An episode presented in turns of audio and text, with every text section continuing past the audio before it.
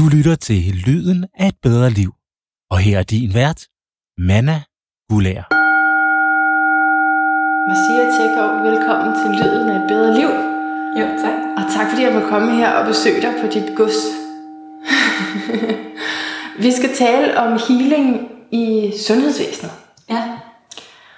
Og der er jo meget mere, jeg gerne vil tale med dig om, fordi jeg har hørt din bog på, på lydbog, Når ånderne banker på mit liv blandt engle og ånder, er det sådan? Ja, noget, Noget den ja, stil. Ja. Og, øhm, og der, er altså, du har jo den her rige, rige åndelige verden, adgang til den. Men så at få det puttet ind i det etablerede system, kunne jo være voldsomt spændende. Mm. Hvad, kan, skal vi starte med lige at definere, hvad healing egentlig er, for at kunne forestille os, om, om det er noget, der kan foregå i sundhedsvæsenet? Altså, altså det er jo en healing, som ikke er, hvad der sker efter en operation. Det er ikke den slags healing, du taler om. Mm. Altså ikke, ikke som det er nu i hvert fald, men det kunne det jo gå hen og være som en del af et supplement Ja. til en operation for eksempel. Øh, så healing for mig er i virkeligheden rigtig meget det, at healeren er i stand til at skabe en stemning eller en atmosfære, som påvirker det menneske, som de healer. Og det vil sige, øh, for mig så er det egentlig rigtig meget, jeg er uddannet biolog, så jeg er også rigtig meget fokuseret ind i, jamen, hvad er det egentlig, hvordan reagerer kroppen, Ja. sindet. Og jeg har så elementet af, jamen, hvad med sjælen? Så healing for mig er i virkeligheden det, at healeren er en form for katalysator for at skabe og videregive en stemning, som klienten har brug for, for at komme ind i en dybere kontakt med sig selv og ind i et selvhealingsmoment, hvor de både fysisk og psykisk og sjæleligt rent faktisk begynder at få adgang til at kunne hele sig selv, eller mm. ikke helbrede i forhold til, at man bliver fuldstændig rask. For det behøver det ikke at være, fordi der er jo mange elementer af, hvad, er, hvad det er at være rask. Ja. Så, så det, der sker er for mig, er, at healeren går i kontakt med en dyb kontakt i sig selv, som egentlig er forbundet ind med en universel kærlighedsenergi i universet, eller visdom i universet, som kender klienten. Og igennem healeren, jamen, så opstår der for de, de her stemninger. Så hvis du er stresset, jamen, så kommer der oftest en dyb stemning af ro. Hvis du har et traume, der er voldsomt, jamen, så kommer der en dyb stemning af blidhed, nærhed, omsorg, som gør, at det her traume stille og roligt kan begynde at give sig. Så i virkeligheden så kan den her meget, meget blide form have meget store udviklingspotentialer. Fordi forestil dig, at du er vant til, at livet er hårdt, og der er noget, der, kan man sige, tænker, nu skal jeg bryde igennem det her, livet er rigtig hårdt, mm. og så bliver man påvirket af noget, der er rigtig hårdt for at bryde igennem. Men det eneste, der sker, det er, at muren bliver større, du hærder dig mere, du beskytter dig mere. Men Det er hårdt mod hårdt. Lige netop, hvis du så faktisk bruger blidhed mod hårdt, Ja. så begynder det, som har været vant til at skulle holde sig i overlevelse og hårdt, og kunne give sig. Mm. Og så er det ligesom om, der kommer sprækker, hvor nænsomhed og blidhed kan komme ind og begynde meget omsorgsfuldt at hjælpe klienten med at heale op. Og det er der, hvor jeg ser, at healing er helt fantastisk, for i virkeligheden er en behandlingsform, som ikke drejer sig om ord, men den drejer sig i virkeligheden om, at min krop udsender en stemning, som min klient registrerer, og der vi kommer i den tilstand i sig selv, og de kan ikke nå den særlig godt selv, hvis de havde kunnet, det havde de været der. Ja. Det Men den tilstand af at være i ro med sig selv, og det lige pludselig at opleve, hvordan er det at trives i sig selv, eller være i ro med sin situation, det er dybt transformerende for et menneske at opleve det punkt, hvis du har været ude i ekstremer, eller bare lever i et almindeligt stresset liv, som vi gør i dagens Danmark. Mm. Så for mig ser healeren en udvidet form for meditation, hvor du ikke er alene i meditationen, men du er sammen med et menneske, som formår at katalysere en tilstand i dig, som du har brug for for at komme der. Wow. Og det er healing for mig. Det vil sige, det er virkelig en menneskelig interaktion, ja. som for mig også er forbundet ind med en dyb menneskelig essens, som andre også vil kalde spirituel eller guddommelig eller noget andet. Men for mig er jeg et åndeligt væsen, ligesom alle andre er det.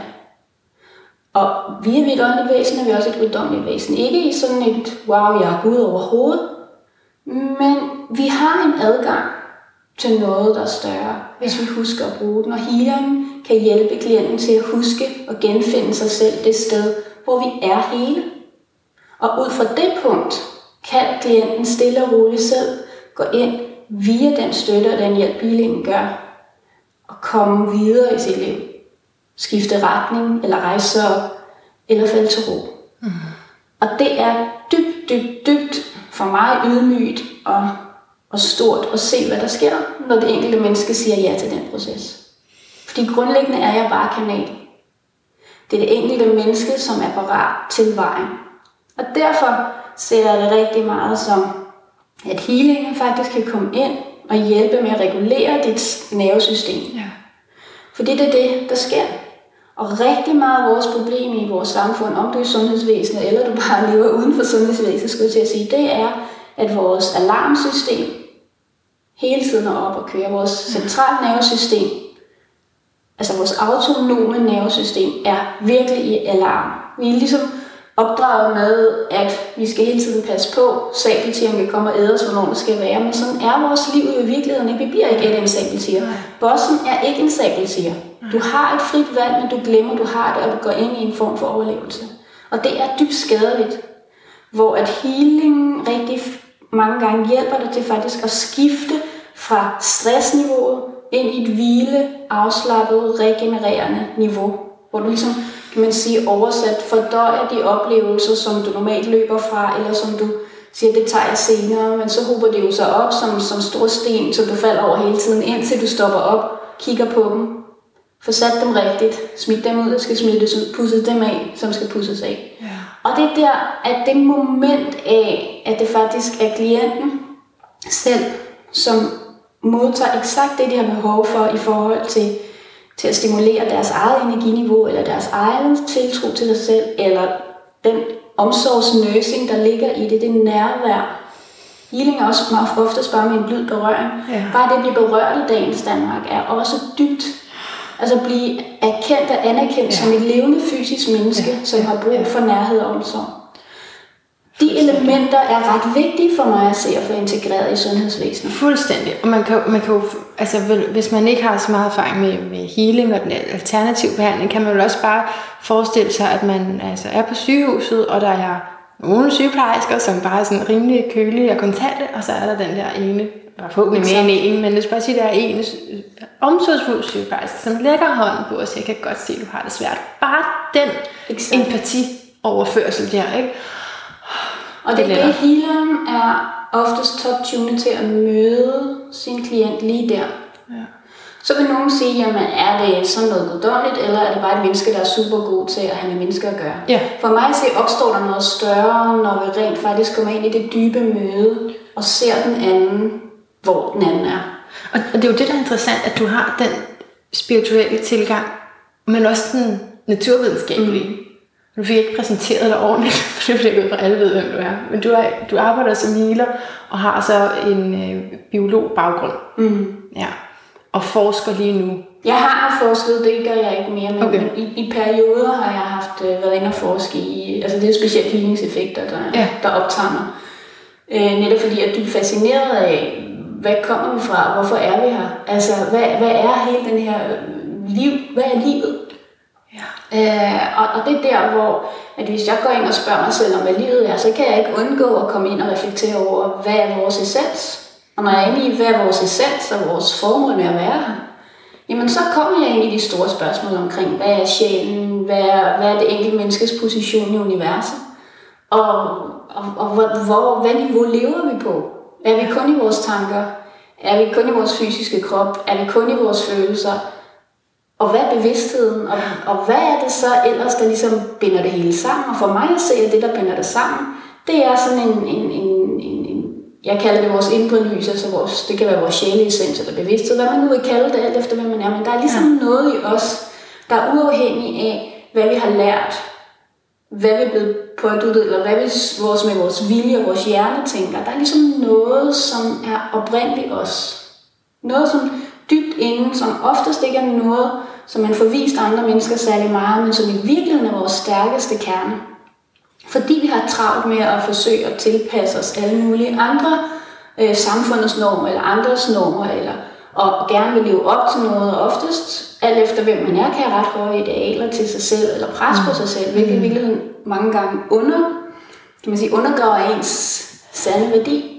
Så den her mindreværdsfølelse, der kan opstå, er i virkeligheden dybt ødelæggende for bare at have en tillid til, jamen, jeg er okay, som jeg er, og jeg må godt stråle ud og ligesom folde, folde mig ud i, i min essens. Ja. Som, som den er, og den essens ligesom påvirke dine følelser, dine tanker, din fysiske krop, og derved også, hvordan du fremstår udad til.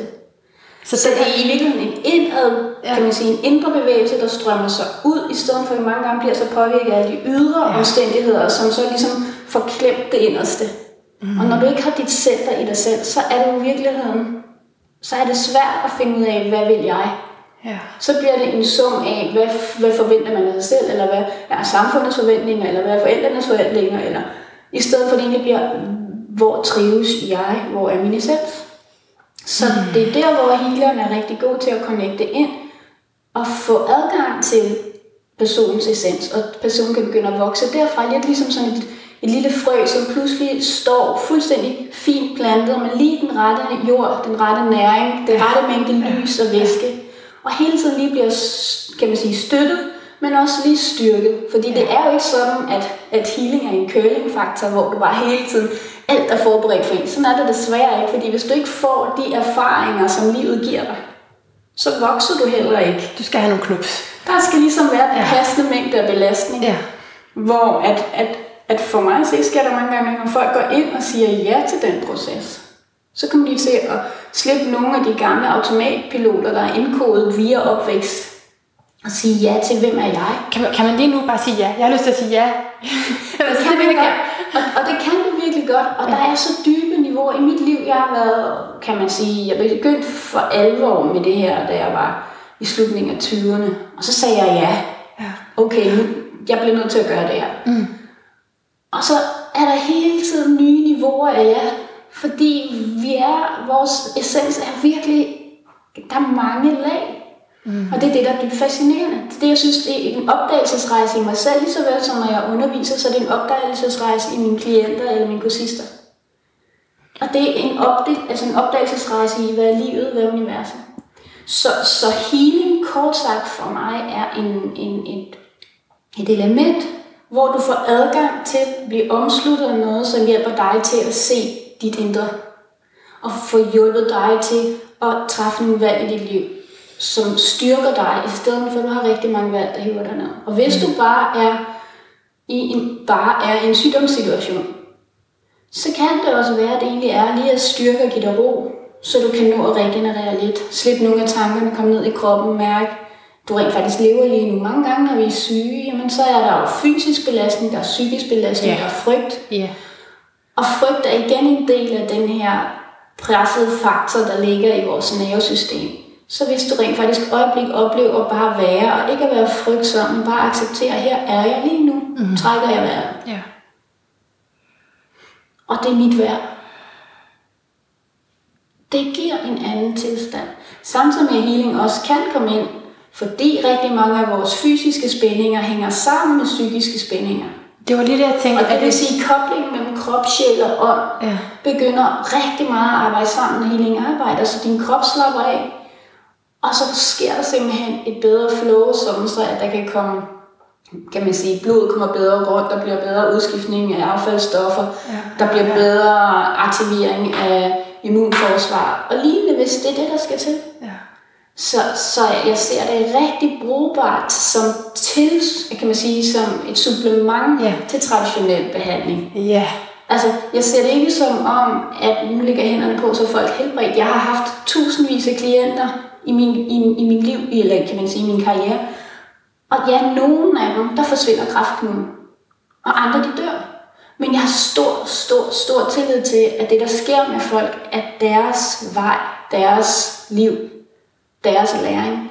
Og at min opgave egentlig er at støtte dem til at få, få de indsigter, få den hjælp, få den, den følelse af at være dem, for det styrke hos dem. Det er det, der er, er healingens proces, det er at hjælpe folk. Og nogen, de når ind i nogle indsigter, der gør, okay, jeg kan skifte vej nu. Nu er det faktisk noget andet. Nu kan jeg gå ud i mit liv og være mig på en måde, hvor de lige pludselig ikke har stress, eller hvor de ikke bliver syge, fordi de ikke ligesom kommer ind og har de har brudt med noget, hvor nogen de har faktisk brug for at være i det sygdomsforløb for at få nogle erkendelser, og vi skal dø. Det er jo fuldstændig absurd at tro, at vi ikke skal dø. Mm. Det er jo, altså, der er noget, vi ved, vi bliver født, og vi dør. Ja. Alt det midt imellem, det er det, der... Det er mystikken. Ja, det er faktisk det, der er intens spændende. Ja, ja. De to yderpunkter, de er givet. Ja. Så på et eller andet punkt, så er det jo også at læne sig ind i, at døden for mig er også en overgang. Nu tror jeg på reinkarnation, og jeg arbejder med karmisk healing. Jeg har så mange øh, healinger, hvor folk går ind i tidligere liv og forløser nogle temaer, som de har problemer med i det her liv. Fordi at de har haft nogle oplevelser, som har skabt noget i dem på et tidspunkt, og nu er det tid. De er parat til at give slip på den overbevisning og den læring, Ja. fordi de kan vokse til et nyt punkt. Men du har lige nøjagtigt dine udfordringer så lang tid, som du har behov for at have dem. Hmm. Ligegyldigt hvor pisse Pokkers. hurtigt irriterende livet er, så ser jeg også, at mange af de her udfordringer Hmm. er, det er noget, som sætter dig på nogle spor eller nogle, nogle veje, som du har brug for at undersøge. Er det, er det for eksempel også sygdom?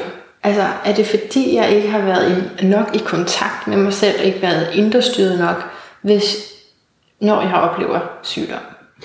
Ikke nødvendigvis. For mig at se, så får vi jo, igen som jeg siger, vi har en masse valg, og jeg tror på, at vi har fri vilje til et vis punkt. Men jeg er ret sikker på, at vi har besluttet os for, hvad vi gerne vil lære, når vi dumper ned. Ja, altså så, før vi var så, dem, vi var. Ja, så, Så har vi så for mig ser det som sådan et punkt, man kalder det livet mellem livene. Ja. Hvor vi egentlig er i vores sjælekontakt, og ikke har den fysiske krop. Og der har vi mange gange en masse gode idéer, har jeg på fornemmelsen. Okay. Ja, det, det er fantastisk. Nu vil jeg ned og prøve at udvikle næste kærlighed, eller tålmodighed, Ja. eller... Og så kan det faktisk godt være, selvom det virkelig ikke virker sådan, når vi er hernede, at det er vigtigt og ikke at kunne bevæge sig særlig godt. Eller skulle forholde sig til, at nu kan jeg ikke spurte, jeg bliver nødt til at forholde mig til indre ro og have tålmodighed med mit eget tempo. Så derfor er nogle udfordringer, nogle vilkår, vi kommer herned med, en, en, altså, det, det er bare sådan. Altså, det er ikke fordi, at du har gjort noget forkert, eller du skal straffes, Nej, eller... nej, nej. For, for mig så kigger jeg oftest på, hvad er det lige nu, der sker med det her menneske? Hvad er det for nogle psykiske ting, de har? Hvad er det for nogle fysiske ting? Hvordan påvirker det deres selvopfattelse og deres øh, måde at være livet på? Okay. Og hvad sker der så, når de rent faktisk begynder at hele op? Hvor er det så kommer lys? Hvad er det, der kommer ro på? Okay. Hvad er det, der løser sig? Fordi det giver et hint om, hvad vejen egentlig er. Så nogle er syge, fordi de er vant til at knokle, og de ikke kan sige nej. Ja. Så når de har udbrændt sig selv og mast sig selv, og de ikke kan noget som helst, og bare ligger og retter, så bliver de nødt til at bede om hjælp. Ja. Hvis de holder, når de så er raske igen, bevarer kontakten med de godt må bede om hjælp, de må godt trives, de må godt have ro med sig selv, de må også godt tilvælge sig selv i deres liv og have det roligt, ja. så bliver de jo ikke syge, fordi de har en fornemmelse af at passe på dem selv. Mm. Så det kan være sådan en udviklingsproces, der ligger i det. Og det skal ikke siges på den måde, at vi er skyld i vores egen sygdom. Det mener jeg faktisk ikke. Jeg mener faktisk, det er virkelig, virkelig frygteligt, når nogen sidder og siger til en kræftperson, det er din egen skyld, du er syg. Hvordan skal de nogensinde komme videre derfra? Ja. Men det du kan gøre, er at du siger, okay, hvad har du brug for hjælp med? Hvor kan jeg møde dig i det, du har? Okay, har du frygt? Altså det kan man sige til sig selv. Det, det kan man sige, som, når jeg sidder som behandler Ja. ja. over for en, Ja. ja. som er dødelig syg, Ja. så går jeg egentlig ind og mærker, okay, healingsmæssigt, hvad er det, der sker med min klient? Hvad har klienten brug for at snakke med mig om, hvis klienten lige pludselig begynder at tale undervejs eller bagefter? Ja. Og så sidder jeg der og, og støtter op omkring det, fordi jeg har meget stor respekt for, at vi er, hvor vi er Okay. af en årsag. Så du kommer ikke ind og siger, nu får jeg det til at gå væk. Ikke nødvendigvis. Det vil jeg ikke sige aldrig Nej. nogensinde, fordi man kan sige, igen fordi jeg har oplevet, at det er gået væk, og jeg har oplevet, at det ikke er gået væk, men folk har fået det bedre. Altså, jeg har oplevet, at min opgave som healer har været at hjælpe folk til at acceptere, at det er der, de er nu. Hjælpe folk til, at healing giver dem styrke og ro, til at få afsluttet familierelationer på en god måde, eller kan man sige, helet op på familierelationer, ja, ja. fået en klarhed omkring, hvad er det, der er vigtigt for mig i den her fase i mit liv. Alle de her ting. Og det, det er der, hvor at, at det er det vigtigste, man gør, det er at hjælpe et menneske til at komme godt over på den anden side. Få ro med sit liv, mm. og få ro med det, der kommer. Få ro ja, med det liv, du er i, og med de mennesker, du er sammen med. Mm. Fordi når jeg arbejder med afdøde, så er det jo mange af de her afdøde, der kommer og siger, prøv at høre, jeg er virkelig ked af, at jeg ikke fik håndteret vores situation eller vores relation på en god måde. Der er en alkoholisk far, der kommer og siger, ved du hvad, nu er jeg, nu er jeg død. Jeg har simpelthen set mit liv for oven på et eller andet punkt. Det siger de ikke på den men det er det, der sker. Vi reflekterer, når vi dør, reflekterer vi ser, vi siger, gud nej, der, der har været ser man, så fanget. Ser man hele sit liv? Ja, for mig så ser man det på den okay.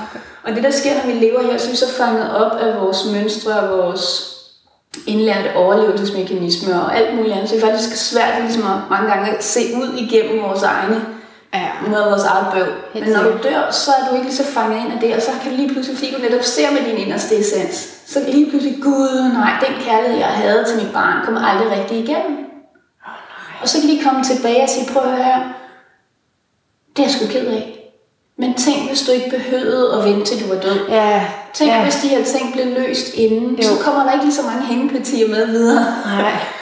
Øh, og, og, og det er sådan nogle ting, jeg mærker, der rigtig meget sker i de her terminale faser. Og det er jo også vigtigt. Ja, ja, ja. Så igen, det er for at understrege, at sygdom for mig er ikke noget selvforskyldt. Det er en del af livet. Mm. Men hvordan du håndterer at være i den situation, det kan være virkelig udviklende på en god måde for dig og din nærmeste. Og det er ikke sådan, at det at skulle dø er fedt. Du må gerne være bange, du må gerne være vred, du må gerne være alt muligt. Det er helt naturligt. Mm. Men hvis du ikke tidligere har givet dig lov til at have de følelser, så er det også lige pludselig... Så er det meget voldsomt. Altså, en mulighed for at slippe noget. Ja. Så, så sygdom er... Altså, det vil, det vil ske i processer. Mange gange folk er syge, når de så i det sygdomsforløb får ro til at tænke sig om, eller bliver nødt til at navigere anderledes i deres liv. Når de på den anden side af den sygdom, så vil rigtig mange have reflekteret og ændret noget. Og oftest til at tage mere hånd om sig selv, eller lægge mere vægt på, hvad der er deres egen sande værdi. Og det måske er nærværet frem for, hvad man skal præstere og yde. Og hvem skal man være nærværende med? Altså, der er mange ting, der opstår, når det pludselig er, at gulvtæppet bliver hævet væk. Og, og det er ikke, det er ikke det er dårligt. Det er en del af livets bevægelse. Og der, der føler jeg, at healing er en god støtte til at hjælpe personen til at komme ind og forholde sig til, hvem er jeg selv i den her proces.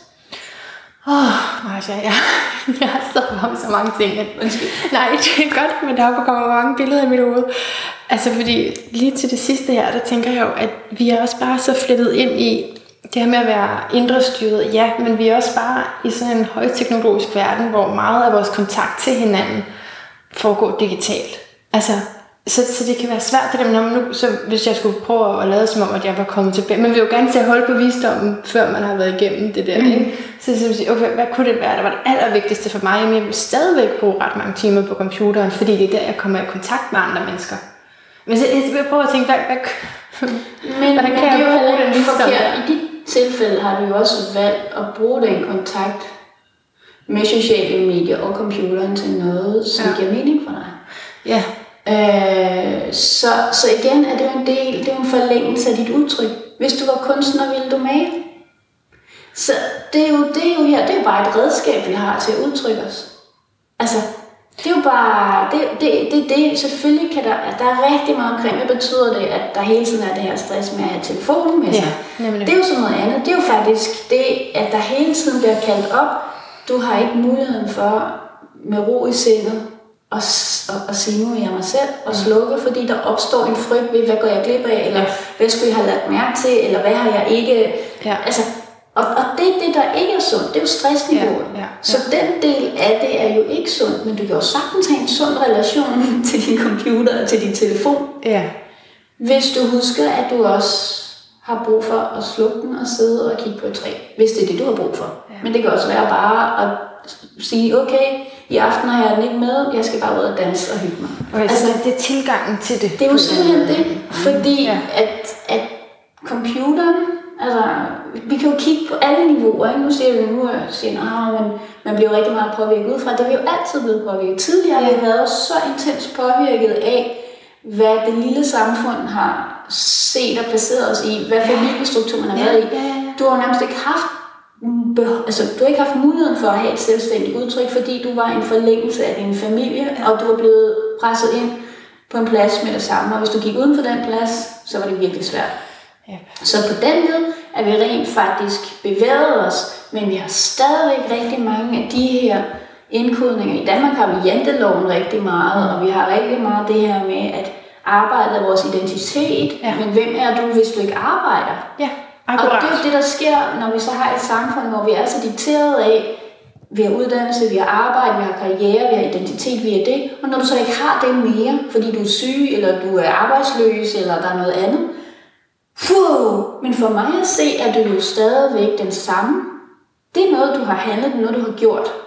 Men du er jo stadig det samme menneske, men fordi du ikke er vant til at være i kontakt med dig selv, hvor du er det menneske, du egentlig autentisk er, så bliver det en meget skræmmende ting. Og nu skal det ikke siges på den, hvis jeg ikke havde mit arbejde. Altså fordi det arbejde er virkelig meget et kald for mig. Jeg ville have så meget energi, og ikke det vide, hvad jeg skulle bruge til, hvis jeg ikke kunne det. Så, så det er... Så, så, så, så på et eller andet punkt, så er... Jeg ser mig egentlig ikke som healer klaviant, jeg ser mig som Marcia. Ja, det er dit liv, det her. Altså, så det er sådan en, ja. en adskilthed, men hvis jeg ikke kunne gøre det, jeg tænker nogle gange på, tænk hvis Ja.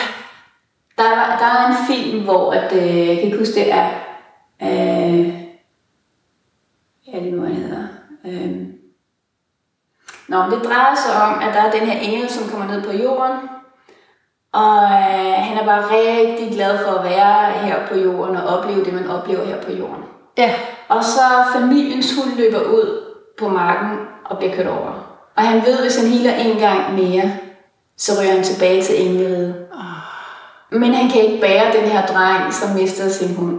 Så han healer, og så går han jo over, og så må han slippe hans liv på jorden. Ja. ja. Og nogle gange tænker jeg lidt sådan, at jeg vil virkelig have svært ved ikke at gøre det, selvom jeg vidste, at næste gang du gør det, så må du, altså, Til slut. seksuel. Jeg kan slet ikke forestille mig ikke at være i det. Og det er jo igen en, en anden... Altså igen, når jeg nu har snakket om, hvor vigtigt vi definerer os med vores arbejde, Ja.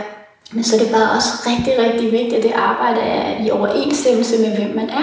Så igen er det ikke så meget måske det at identificere sig med arbejde, men tilgangen til det, det at det bliver ægte Altså, det, det er det, som... Der, hvor jeg... Altså, at det bliver, at du gør det, du har det godt med. Men på den anden side har jeg også bare sådan, jeg har haft mange jobs. Jeg har været rengøringsdame øh, på Glostrup Hospital, og, og der, der synes jeg også, det var fantastisk at gå der. Men det er igen min tilgang til det. Jeg gik der med de her mennesker, der var på sygehuset.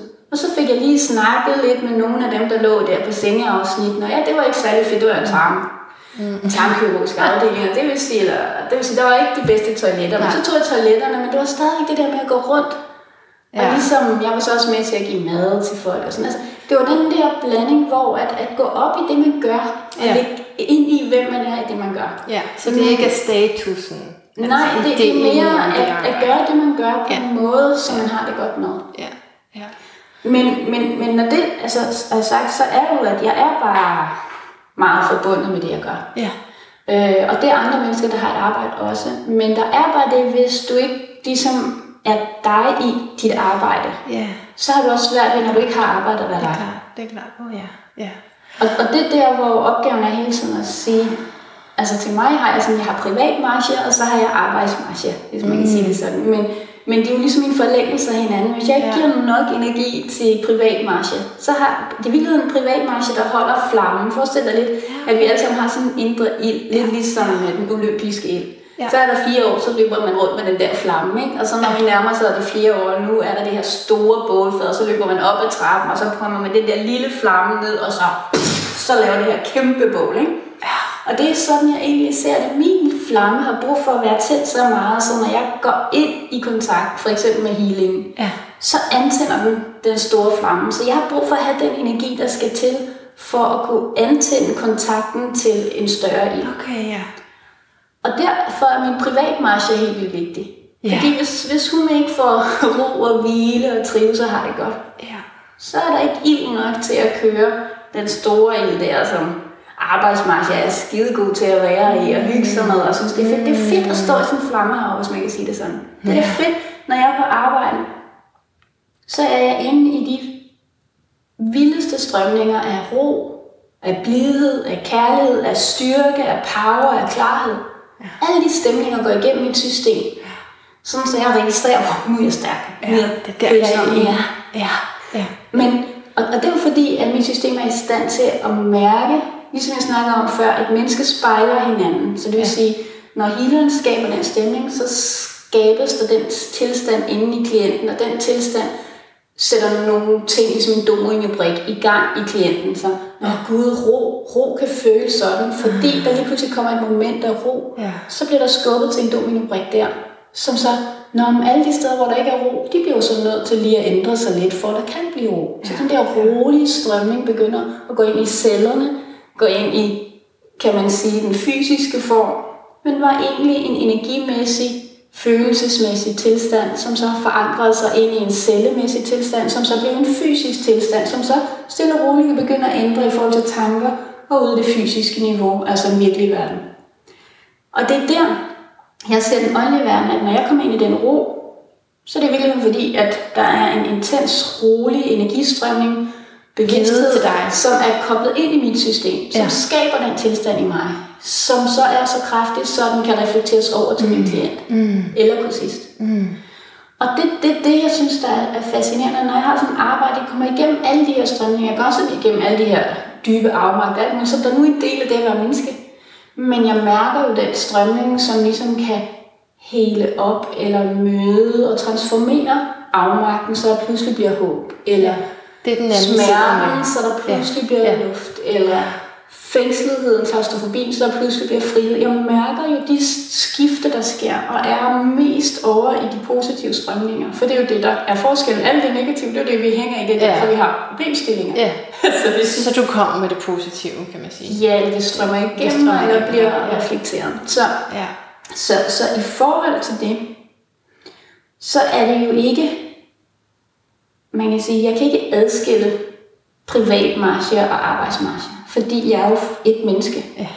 Det, det giver god mening. Altså, og men, men når jeg arbejder med folk, som har, det, altså, så er der sket rigtig mange adskillelser. Ja. Og opgaven er at få samlet mennesket igen. Mm. Og det er jo igen, så er vi tilbage i sundhedsvæsenet. For det er jo egentlig også det, sundhedsvæsenet ønsker. Vi er tilbage i sundhedsvæsenet, når de, de ønsker det samlede menneske. Ja. Jamen, jeg tænker netop, at det, kan, det er lidt modsatrettet, fordi det også jo er et, en arbejdsplads. Og på en arbejdsplads, der er vi på en bestemt måde i Danmark, ikke? Ja. Altså, der er vi formelle, og det, det hele skal passe sammen i nogle kasser, og og, og det med, med berøring, det skal ligesom dokumenteres, før man må bruge det, går jeg ud fra. Nu Ja. ikke, fordi jeg kender sundhedsvæsenet så meget, men, men det, det der i hvert fald, der er jo en arbejdskultur mm. også. Så er det det, der, der gør, at det kan være svært at få healing ind? Det at, at, at nu er vi på arbejde. At de folk er ikke bare sådan, det her, det er 100% øh, mig. Nej, det er mit altså det er, ikke, det er ikke så meget. Det er grunden til, at, at healing har problemstillinger, øh, er rigtig meget både historien, der ligger bag ved healing, Mm. øh, og så er det mangel på viden. Og det er også en til, at jeg som, altså som biolog egentlig startede med at lave et healingsforsøg på planter som en del af mit speciale, fordi kan man sige, rigtig mange gange siger man, at healing er placebo. Det, det, altså, det virker, fordi folk tror på det. Ja. Umiddelbart har jeg ikke noget større problem med det. Jeg har bare, at det er dybt fascinerende, at hvis folk kan blive raske og tro på noget, så skal vi undersøge dybt liggende mere, hvad der aktiverer, at folk styrker den tro på, ja. at noget virker, så de bliver raske. Fordi mit fokus er egentlig bare på at få folk til at trives. Ja. Så, så, så for mig så er det bare en black box, vi skal undersøge, hvad er det i mennesket, der gør, at de kan have den styrke inde i sig selv. Fordi det er jo så egentlig, hvis det er troen, så er det jo et selvhildingspotentiale igen. Det er Ja. noget, der sker inde i mennesket, der gør, at de rent faktisk kan komme sig over noget, fordi de ser en lægekittel, eller en healer, eller hvad det nu måtte være, tager en pille. Så placebo-begrebet er dybt fascinerende, men nu parkerer vi lige den et øjeblik, for det er healet på planter. For sige, okay, hvis man siger, at de her placebo, så er man allerede over i planten har en bevidsthed, så er vi over i noget, der også er spændende. Ja, men, meget. men de fleste vil sige, okay, planter har ingen bevidsthed. Men jeg havde faktisk nogle healingseffekter på mine planter, hvor mine healede planter var anderledes end de andre planter. Reagerede anderledes. Og så har jeg haft lavet noget healingsforskning øh, i forhold til øh, healing af folk, som har haft tarmkræft, øh, og de er så inde i sådan en rehabiliteringsforløb. Og så der har været healer på.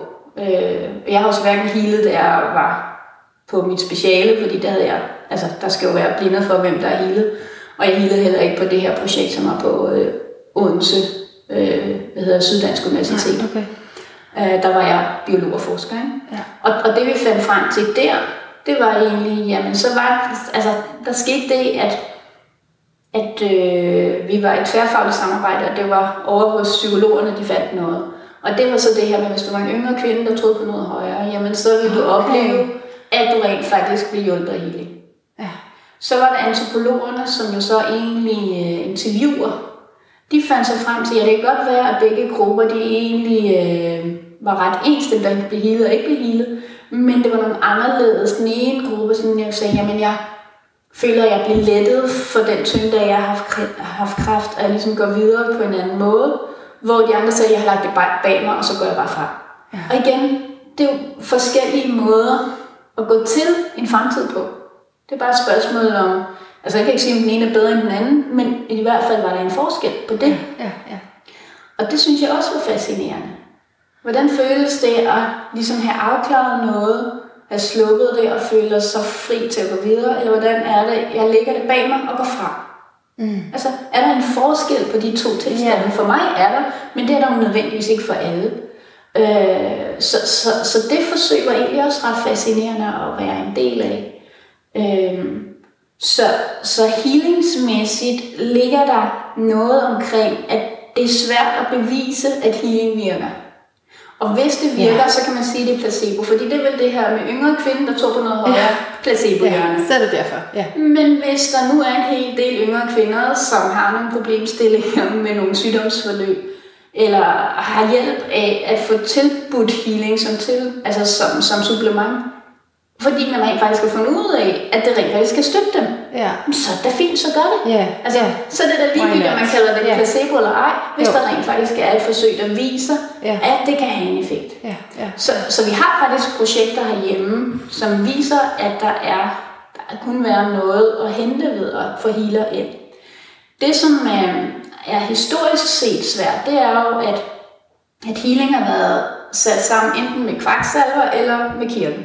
Mm, ja, Og okay. at kirken jo har så fået monopol på sjæl. Ja. Og vi gør jo ret meget af egentlig ikke at få sjæl og den slags spirituelle ting ind i vores sundhedsvæsen. Fordi vi jo meget sådan, øh, for, altså for nogle århundreder siden, skilte krop og sjæl. Ja. For ligesom, og det har været nødvendigt på det tidspunkt, fordi at der har været alt for meget overtro, der har været alt for meget Ja, ja, ja. ja. klarhed Ja. omkring, hvordan fungerer det. Nej. Så på de århundreder, hvor vi rent faktisk har dedikeret os i, der er kun en krop, hjernen er bare nogle elektroniske ting og nogle neuroner, der snakker med hinanden. Og lidt forskelligt, hvad der måtte være. Der er ikke noget åndeligt. Der er ikke noget mærkeligt. Der er ikke noget. Det er kun en krop. Ja. Og den er mekanisk. Slut. Mm. Sindet, ah, det ved man jo faktisk ikke så meget om. Men, men hvis vi nu hele tiden bruger den samme skabelon over sindet, så det er... Men det fungerer, altså sindet opstår via kropslige reaktioner, refleksioner og læringer. Som så, ja, men måske er der noget andet også. Ja. Men, men det er der, vi er. Så hvis man nu betragter det som, det har været nødvendigt, for at vi har den viden omkring det biologiske system, som vi har i dag.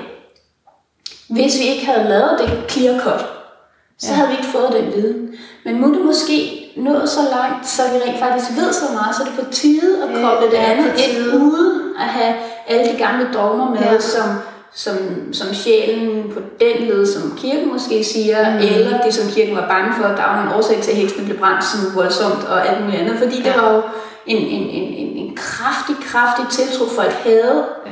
til den her spirituelle del, eller folks psykiske evne, eller healingsevne. Altså giver det jo mening, man Så- går væk fra det. Så, så Ja. ja. der er sket en, Ja, ja, ja. ja. via kirken har taget monopol ja. på noget, så har de kottet noget andet væk, og via at forskningen har taget afstand fra kirken for ligesom at kunne få lov til at lave sin forskning, så har de ikke kunnet tillade sig at tage noget med sjæl ind, for så er de jo blevet mm. kaldt blasfemiske, og så kan de ryge på bålet. Ikke? Og det, jeg tænker, de har set nok på heksen og siger, okay, super, vi, vi smutter den anden vej. Eller Ja, ja, ja. ja. så hvis man ligesom kigger på de Ja, bevægelser, ja, der har været ja. historisk, så giver det jo mening, at vi i Jo. dag står med et sundhedsvæsen, hvor godt nok så siger de næste kærlighed, næste kærlighed, næste kærlighed, mød din patient, der, men de giver jo ikke det, den enkelte medarbejder mulighed for faktisk, hvordan kan den medarbejder så få hælet op på al den kærlighed, de skal give. Det er jo også en ressource. Ja, fordi jeg tænker, jeg tænker også på, at deres arbejdsliv altså, kan også være enormt hektisk og stresset, ja. og så har de måske ikke overskud til at give det Nej, der. exakt. Ekstra. Og det er fordi, at vores samfund ikke har fokus på, hvad skal der til. Vi har fokus på, når hvis du har brækket dit ben, så skal du til lægen og få det helet op. Ja. Så heler det fint. Men, men hvad så, hvis du i virkeligheden, hvis du har en bil, og den løber tør for benzin, så ved du jo anden gang, at du nok skal nå at hælde benzin på, inden den løber tør. Ja. Men fordi vi ikke ved nok om psyken, mm. eller vores energiniveau på den led, eller hvordan... Igen, ja. jeg ser jo folks energi rigtig meget til folks inderste essens som en flamme. Hvis du ikke giver næring til den flamme, hvis der ikke kommer, kan man sige, brændstof til den, så bliver det mindre og mindre, og så løber du ikke tør for strøm.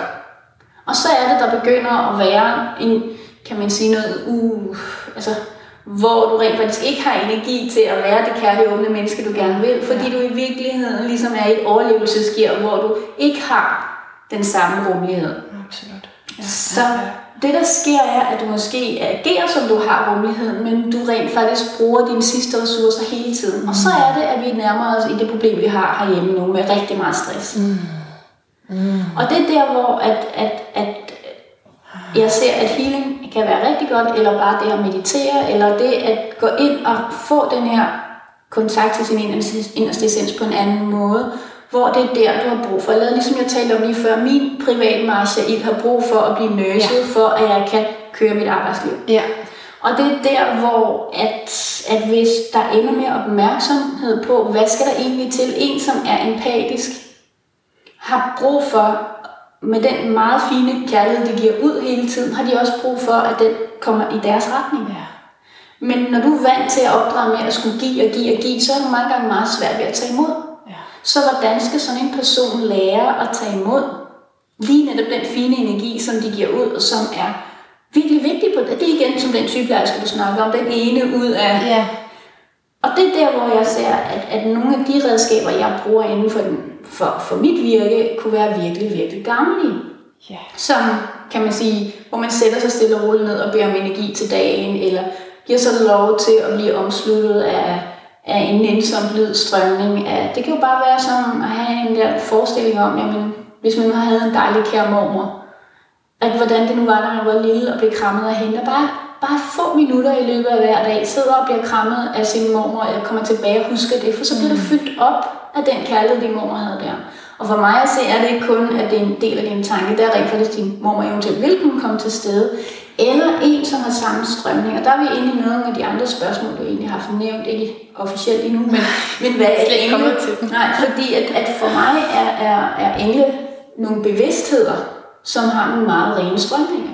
Så for eksempel med Gabriel, hvis jeg har et omsorgsfuldt menneske, som er ved at køre tør på sine omsorgsbatterier, sine omsorgsressourcer, ofte så har de fravalgt sig selv først, fordi de er vant til at give alle de andre først. Så de giver sidste blodstråbe, mm. Og så ligger de og raller, og til sidst så kan de ikke forstå, hvorfor de ikke kan, hvad de plejer. Det er jo klart. De har ikke fyldt benzin på. Du er ikke blevet næret Du har simpelthen ikke fået brændstof på dig. Ja.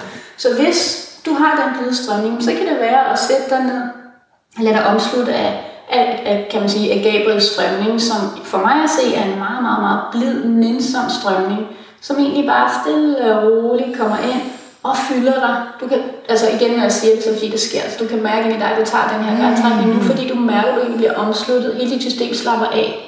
Bare ved at være i det nærvær af den her bevidsthed. Jeg, jeg prøver i hvert fald at forestille mig Ja. det. Og det, der sker der, mm. det er egentlig, at der kommer en dybere tilstand inde i dig, hvor at dine sårbare, fine dele et øjeblik, i stedet for at være lidt for anspændte, kan give lov til at slippe af. Altså slappe af og være.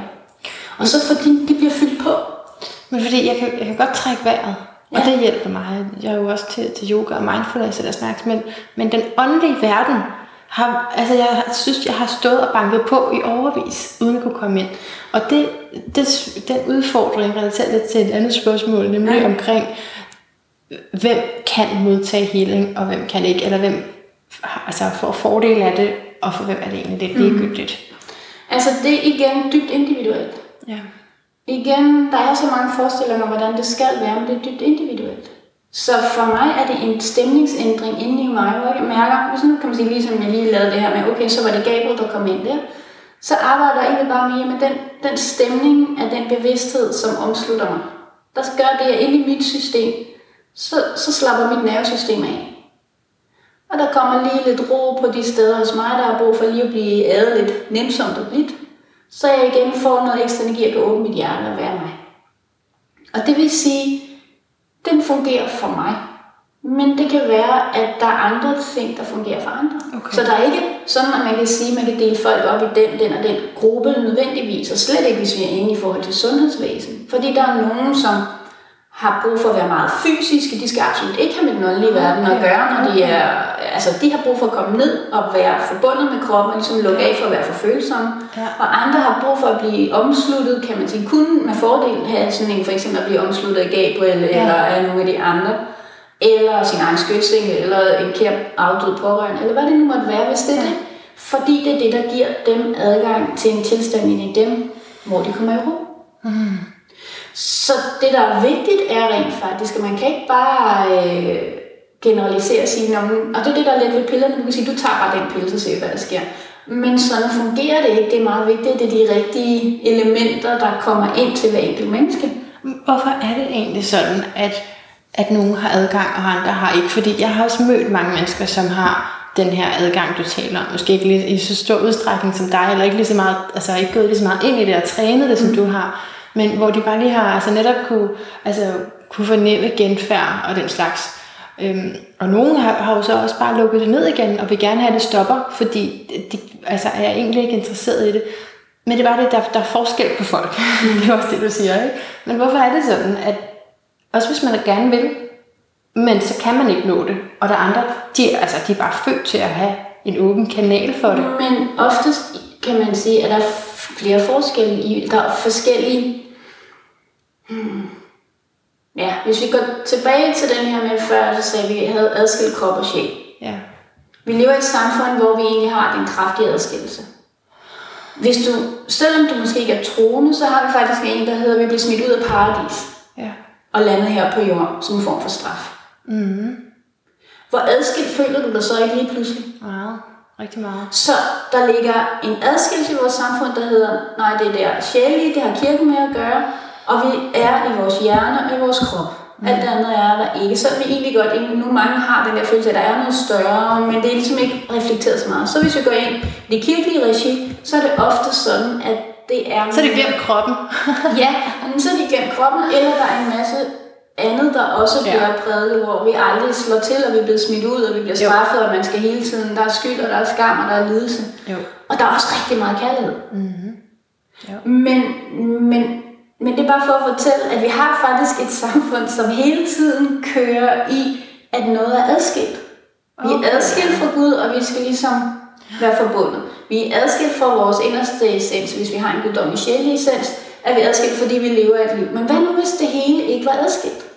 Og det er der, vender tilbage til. Hvis du kommer væk fra, at det er adskilt, men det hele er i dig, så søger du ikke ved at skulle se noget, men du kan egentlig begynde meget mere at være i en anden, måske blanding af at være i en ro og en kropslig kontakt til, at det du registrerer, den stemningsændring du registrerer, er lige så gyldig, som at du ser med dine øjne.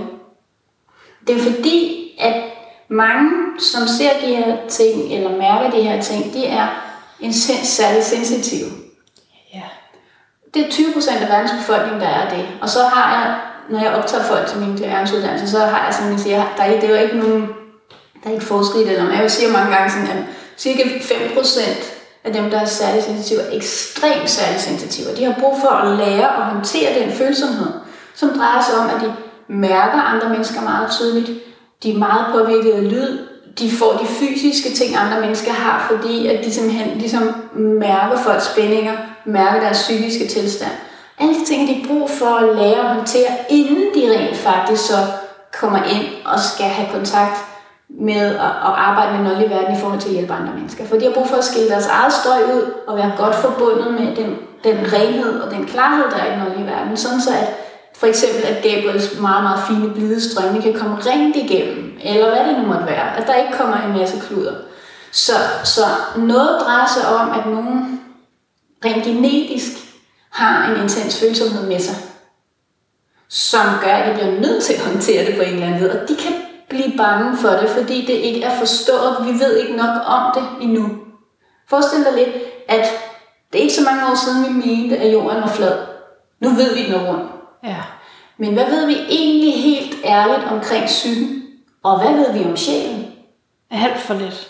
Så de er nærmest ikke engang flade endnu. Den ene er diskuteret om noget eksisterer, og psyken bliver man nødt til at sige, okay, men den er sådan lidt, ah, vi ved sgu ikke helt lige. Så må vi indlægge Så, så forestil dig lidt, at, ja. at det, som der er, det er, at vi nået så langt vi kan med at adskille kroppen fra resten. Okay, ja. Og nu bliver vi nødt til at sætte kroppen sammen med sindet, og om måske om nogle århundreder bliver vi nødt til at sætte sjælen sammen med sindet og kroppen. Jeg arbejder bare lidt på, at det måske sker lidt før. Forhåbentlig før. Men, men det er være bare for at forstå, at det ja. drejer sig også om, at det vidensniveau, samfundet har, det er jo med til, at det bliver lettere eller sværere ligesom at finde det sted i sig selv, hvor den kontakt er. Det Men grundlæggende, du er et levende menneske, og for mig at se har vi alle sammen en sjæl. Fordi du har en sjæl, og hvis du rammer det sted i dig, så vil du have let ved at kommunikere med sjæl. Så når du, altså vi kan kommunikere med kropssprog, vi kan kommunikere via ord, fordi vi taler, men der med de mennesker, som du forstår rigtig godt, så er det ofte sådan, at du på en eller anden form for niveau eller forståelses øh, platform med dem. Forestil dig, du går ind i dig selv og har kontakt til din inderste essens, som så har en sjælelig vibration, så vil du have lettere ved at fornemme den sjælelige vibration. Så Ja. det er et andet sted i dig, du skal connecte med dig for at få den kontakt. Men det der, det, det er noget, jeg altså, kender rigtig godt, tror jeg, altså fra din beskrivelse, altså det der med faktisk bare sidde over for en person, uden at sige noget, og så kunne mærke, og Exakt. måske ligefrem udveksle os. Men, men når du taler om den åndelige verden, så bliver det er jeg det pirret, og så vil jeg, så vil jeg se noget, og jeg vil Ja. fornemme noget, og jeg vil få de der kuldegysninger, men det kan jeg ikke. Nej, men jeg får ikke kuldegysninger, men jeg har en tillid til, at hvis jeg sidder over for dig og fornemmer noget, og der, du har ikke slået mig i rummet, men jeg fornemmer det samme, ikke det samme, men altså noget andet, så er der en bevidsthed til stede. Fordi hvis der bare var mig, ville jeg ikke have dine stemninger. Så det er, at du begynder, altså begynder at lægge meget med, jeg kalder det den nonverbale kommunikation. Mm-hmm. Der sker så meget, som har meget mere at gøre med vores spejlneuroner, der registrerer hinanden. Jeg er helt, og der taler man om, at vores krop spejler vores fysiske fremtoning. Så når en mor smiler til sit barn, så begynder barnet at smile, for du, du spejler, hvad du ser. Men når du så spejler smilet, så får du også følelsen muligvis af glæde. Men jeg har, at der er helt sikkert flere niveauer, hvor du også skal spejle folks psykiske tilstand. Hvor at, hvis du kommer ind et sted, og der er nogen, der er kede af det, altså i mit tilfælde, så bliver jeg ked af det. Hvis jeg ikke har kontakt med mig selv og siger, okay, jeg mærker, at jeg er glad i dag, så går jeg, har jeg noget, der jeg automatisk går i et med det, jeg er i, så jeg kan komme ind og blive ked af det, fordi der er nogen, der er ked af det. Fordi du er så sensitiv. Ja, og det har været noget, det jeg har skulle lære at håndtere, og sige, ja. gud, nej, jeg behøver ikke at flyde i et med mine omgivelser. Nej. Men jeg har en meget naturlig evne til at gøre det. Ja. Hvilket er en skide god ting, når jeg laver det, jeg gør. Ja. Knap så godt, når jeg skal sørge for ikke at have min følehund ude i folk, der har det dårligt, og så samtidig ubevidst ryge ned på mit eget niveau af at komme i afmagt, der har det dårligt. Nej, nej, nej. Fordi så render jeg rundt og har det dårligt, bare fordi jeg har mødt en, der har det dårligt, hvor det, der i virkeligheden ville være godt, det var, at jeg blev i min kærlighed, min ro og min støtte, ja. eller styrke, så jeg faktisk lige kunne gå hen og støtte dem. Og hjælp. Ja. Men ja. det tager lang tid at blive opmærksom på, at det er det, der sker.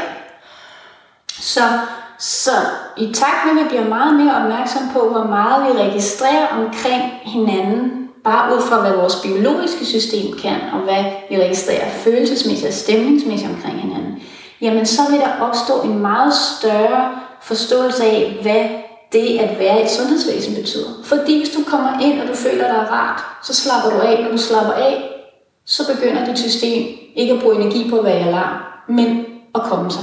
Mm. Det vil sige, der er bare rigtig meget i det at kunne skabe den tilstand, der gør, at folk de kommer ind og lige et øjeblik overgiver sig til at være trygge. Ja, helt sikkert.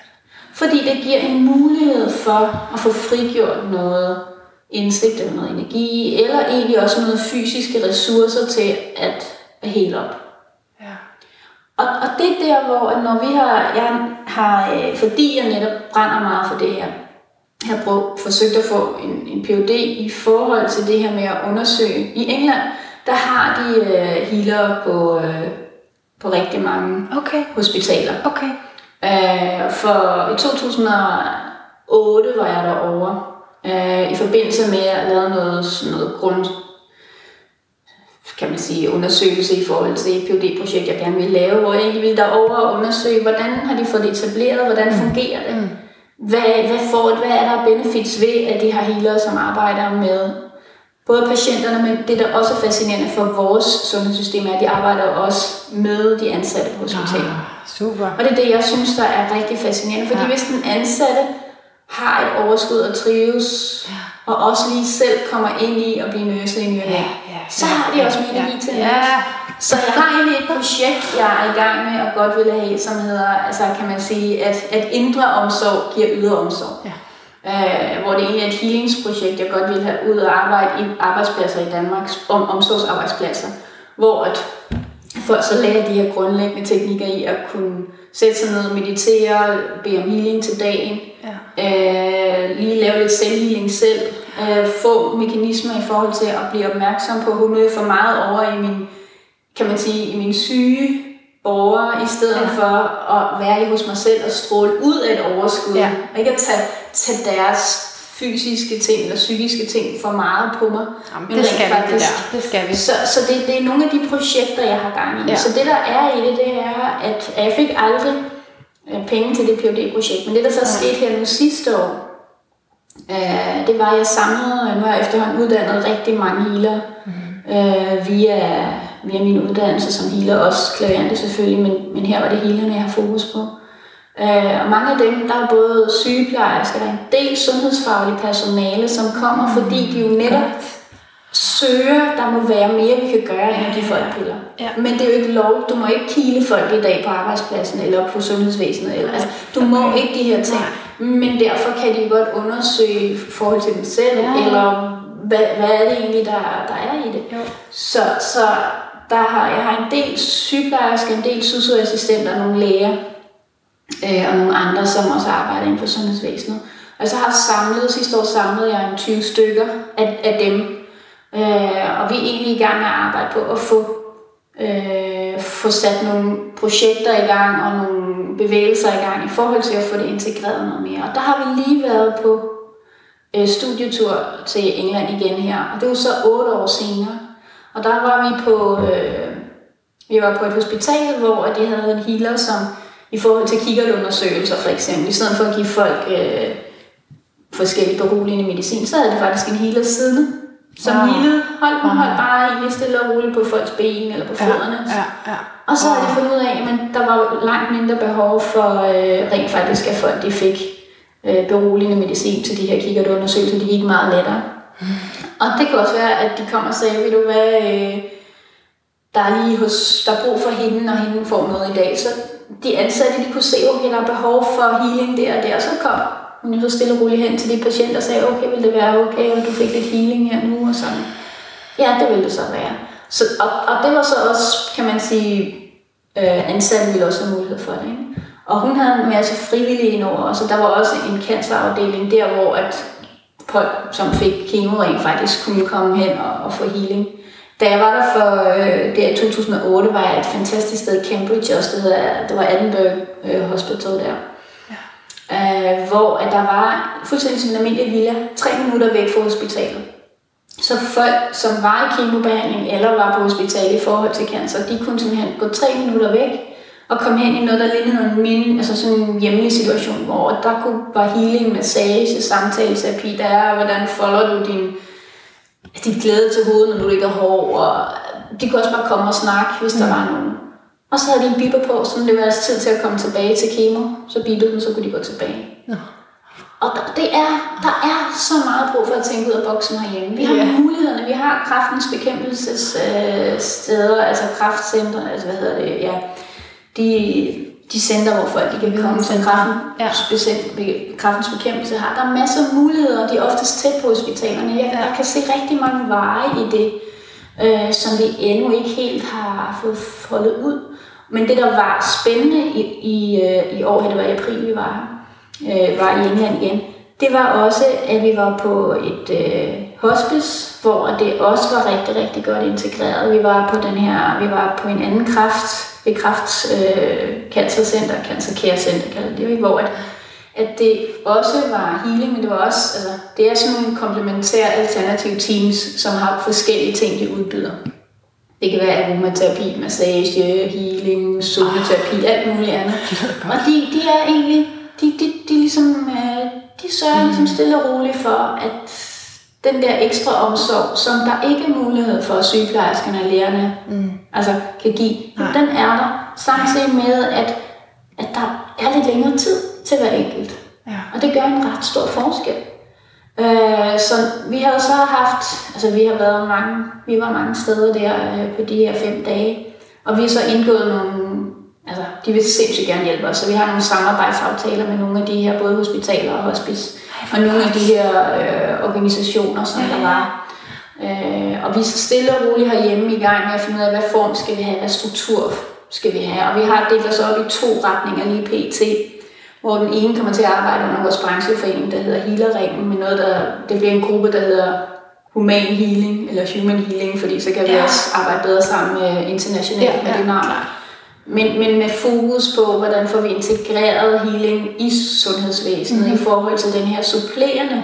Altså vi vil ikke gå ind og... Det skal ikke erstatte. Nej, det er på ingen måde, hvis healing havde kunne klare sig uden Ja. øh, så ville der aldrig være opfundet et traditionelt lægesystem, Nej. som vi har nu, eller sundhedssystem. Nej. Så for mig at se, at det samarbejde, nu har vi nået så langt vi kan, men det kunne være rigtig godt, at det blev det hele menneske, og det blev det at møde det enkelte menneske Jo, tak. I Ja. forhold til sundhedsvæsenet, men jeg har lige så meget fokus på, og det er også det, de har i England, jamen medarbejderne er afsindig mm. vigtige.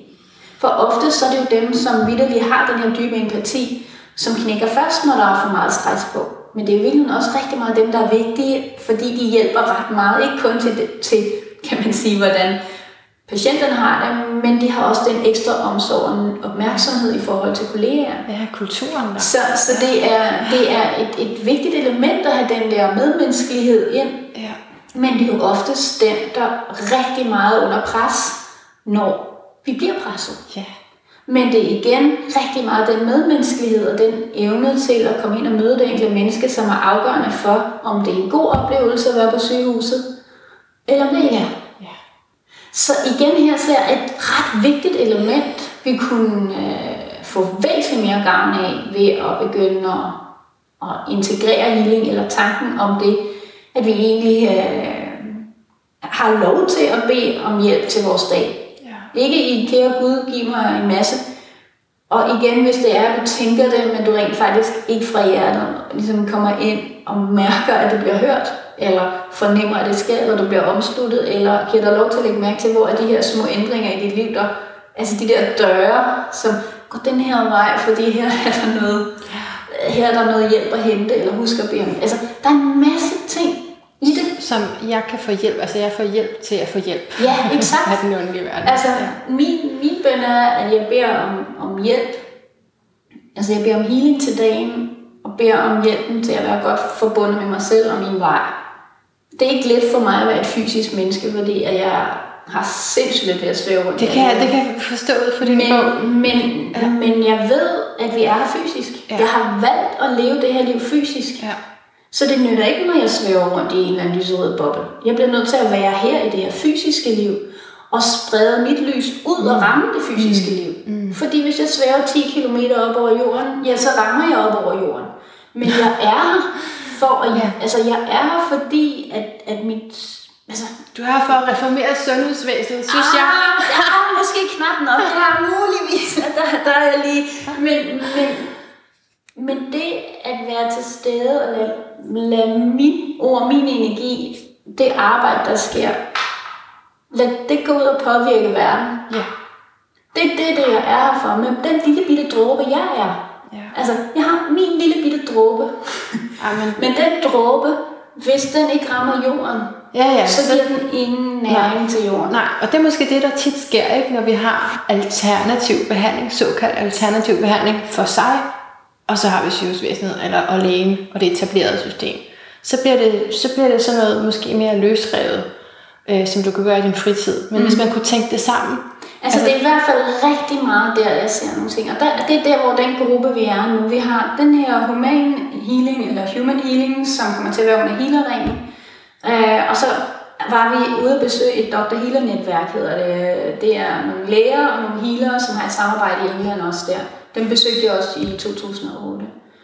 Og de vil rigtig gerne have et samarbejde med os. Så vi får også en retning herhjemme, som kommer til at hedde Dr. Hiller Netværk. Sandsynligt, vi er ikke helt færdige med navnet endnu der, men, men hvor at sundhedsfaglig personale, læger, sygeplejersker og andre igen kan komme ind og have et samarbejde med, med healerne, eller udveksle erfaringer om, hvordan kan, vi, hvordan kan vi få det her til at virke, hvor virker det, hvor kan det fungere. Hvorhen sker det? Hvor skal man flytte hen, hvis man er fascineret af det her? Altså, det, det er, jeg har det hele landet. Okay, Det okay. bliver, altså det her, det bliver en, en, en national ting. Det kan være, at når vi når længere, vi får små grupper kommentere ud. Mm. Men, men det er ikke fokuseret. Lige nu har jeg, samler jeg folk her på Bunderup, og også i København.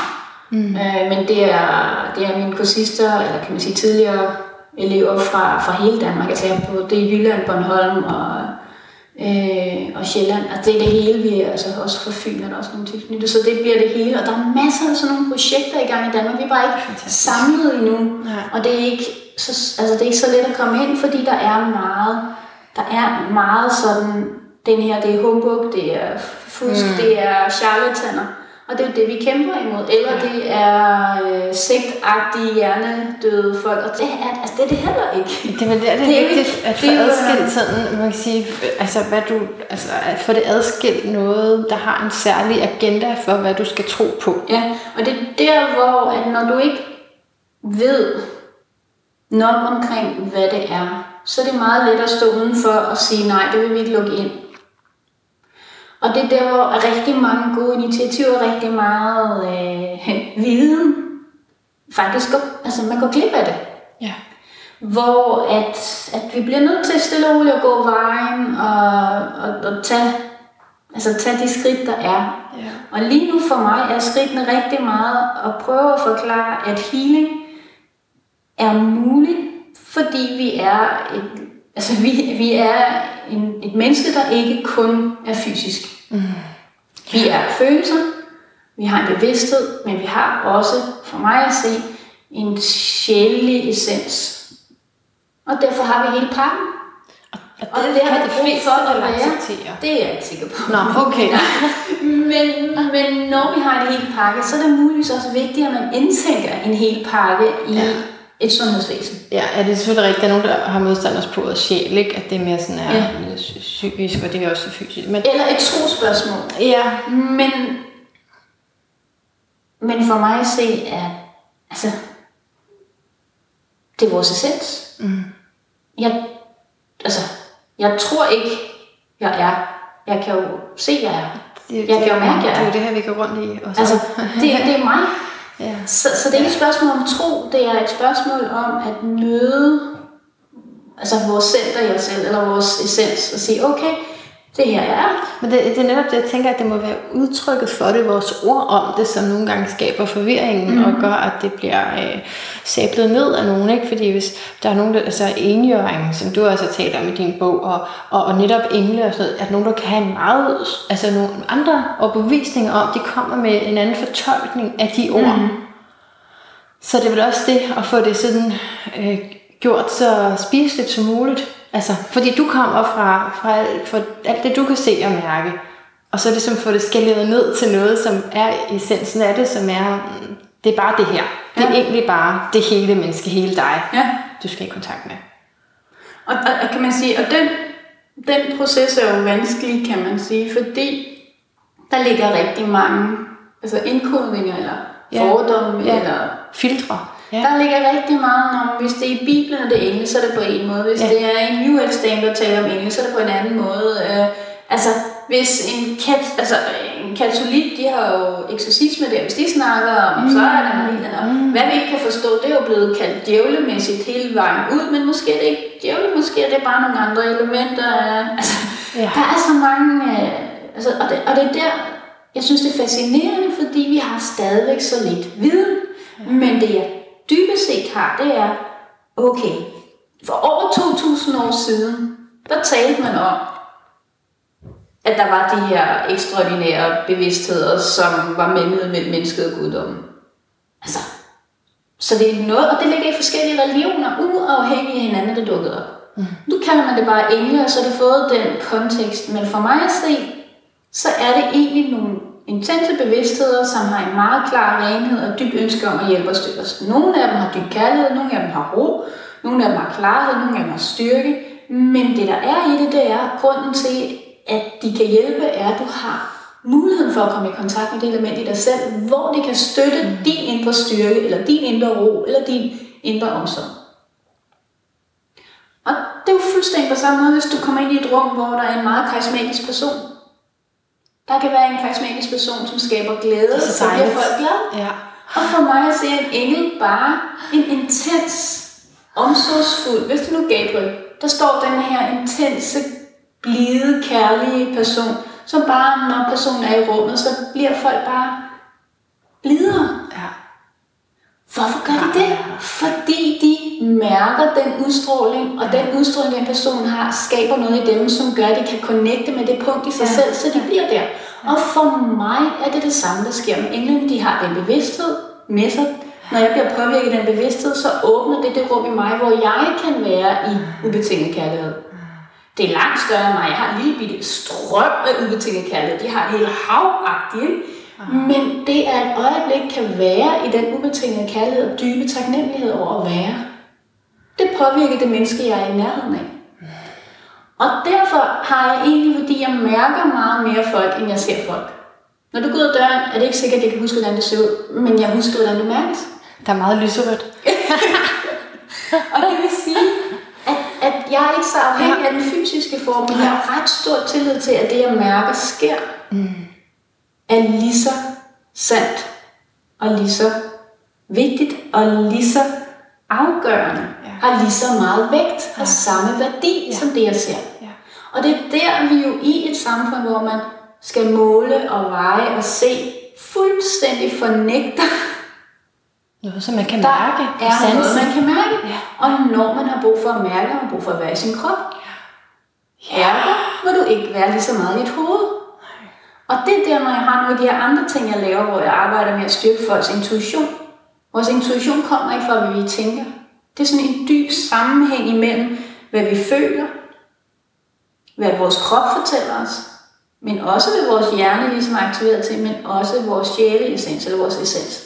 Det er ligesom, når alle de fire er legnet ind, så er du ligesom plantet på din vej. Så mange af de her meget klare, intuitive ting, der kommer, der er du styret, hvor du følger dit spor. Så din intuition hjælper dig i virkeligheden med at følge dit flow eller din vej. Men du kan ikke rigtig fange din intuition, og du har svært ved at have tillid til den og handle på den, hvis du egentlig ikke ligesom er, altså, er connected der, hvor du, hov, sådan her er det bare. Fordi du tænker dig ikke til din intuition. Det er en klar, kort oplevelse af det, sådan her det er. Mm. Og der er nogen, altså i Østen er det jo sådan, at den her intuitive indsigt, har lige så meget værdi som den rationelle led for led opfattelse eller erkendelse. Og det synes jeg også er fascinerende. Hvorfor er der den forskel? Ah. Så, så det er, ja, det er så spændende. Så, så igen, når vi, altså vi, vi, vi har bare rigtig meget at hente. Ja, der er meget mere at gøre. Der er ikke en enkelt sandhed, men det er jo, altså igen, der er bare så meget øh, nysgerrighed i mig, eller ja.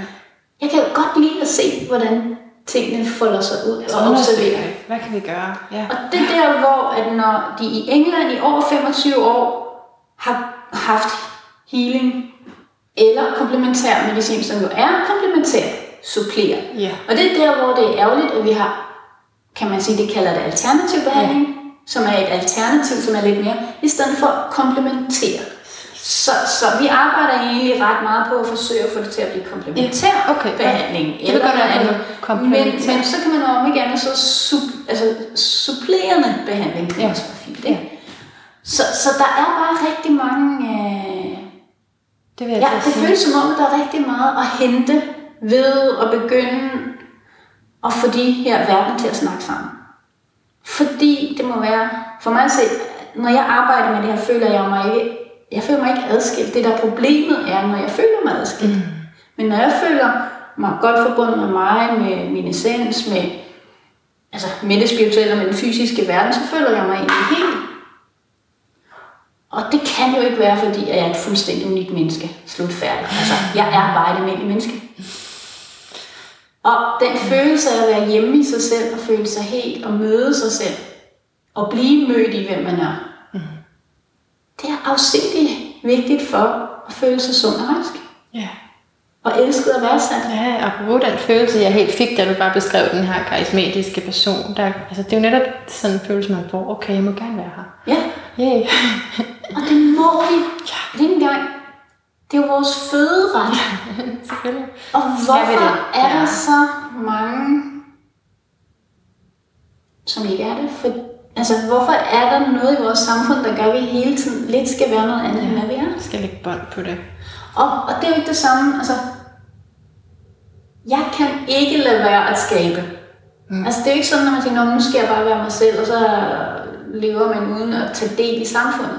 Jeg kan ikke lade være at tage del i samfundet. Altså, det er simpelthen, når jeg er mig, har jeg så meget lyst til at bare elske livet, og elske mennesker, og være i samfundet. Akkurat. Udrette og skabe oplysning eller lys. Altså, jeg, altså, så, så jeg har det sådan, at mit problem er i virkeligheden ikke, at jeg, hvis jeg er mig selv, bare ligesom flyder rundt, og hej, hvor lige meget med det hele.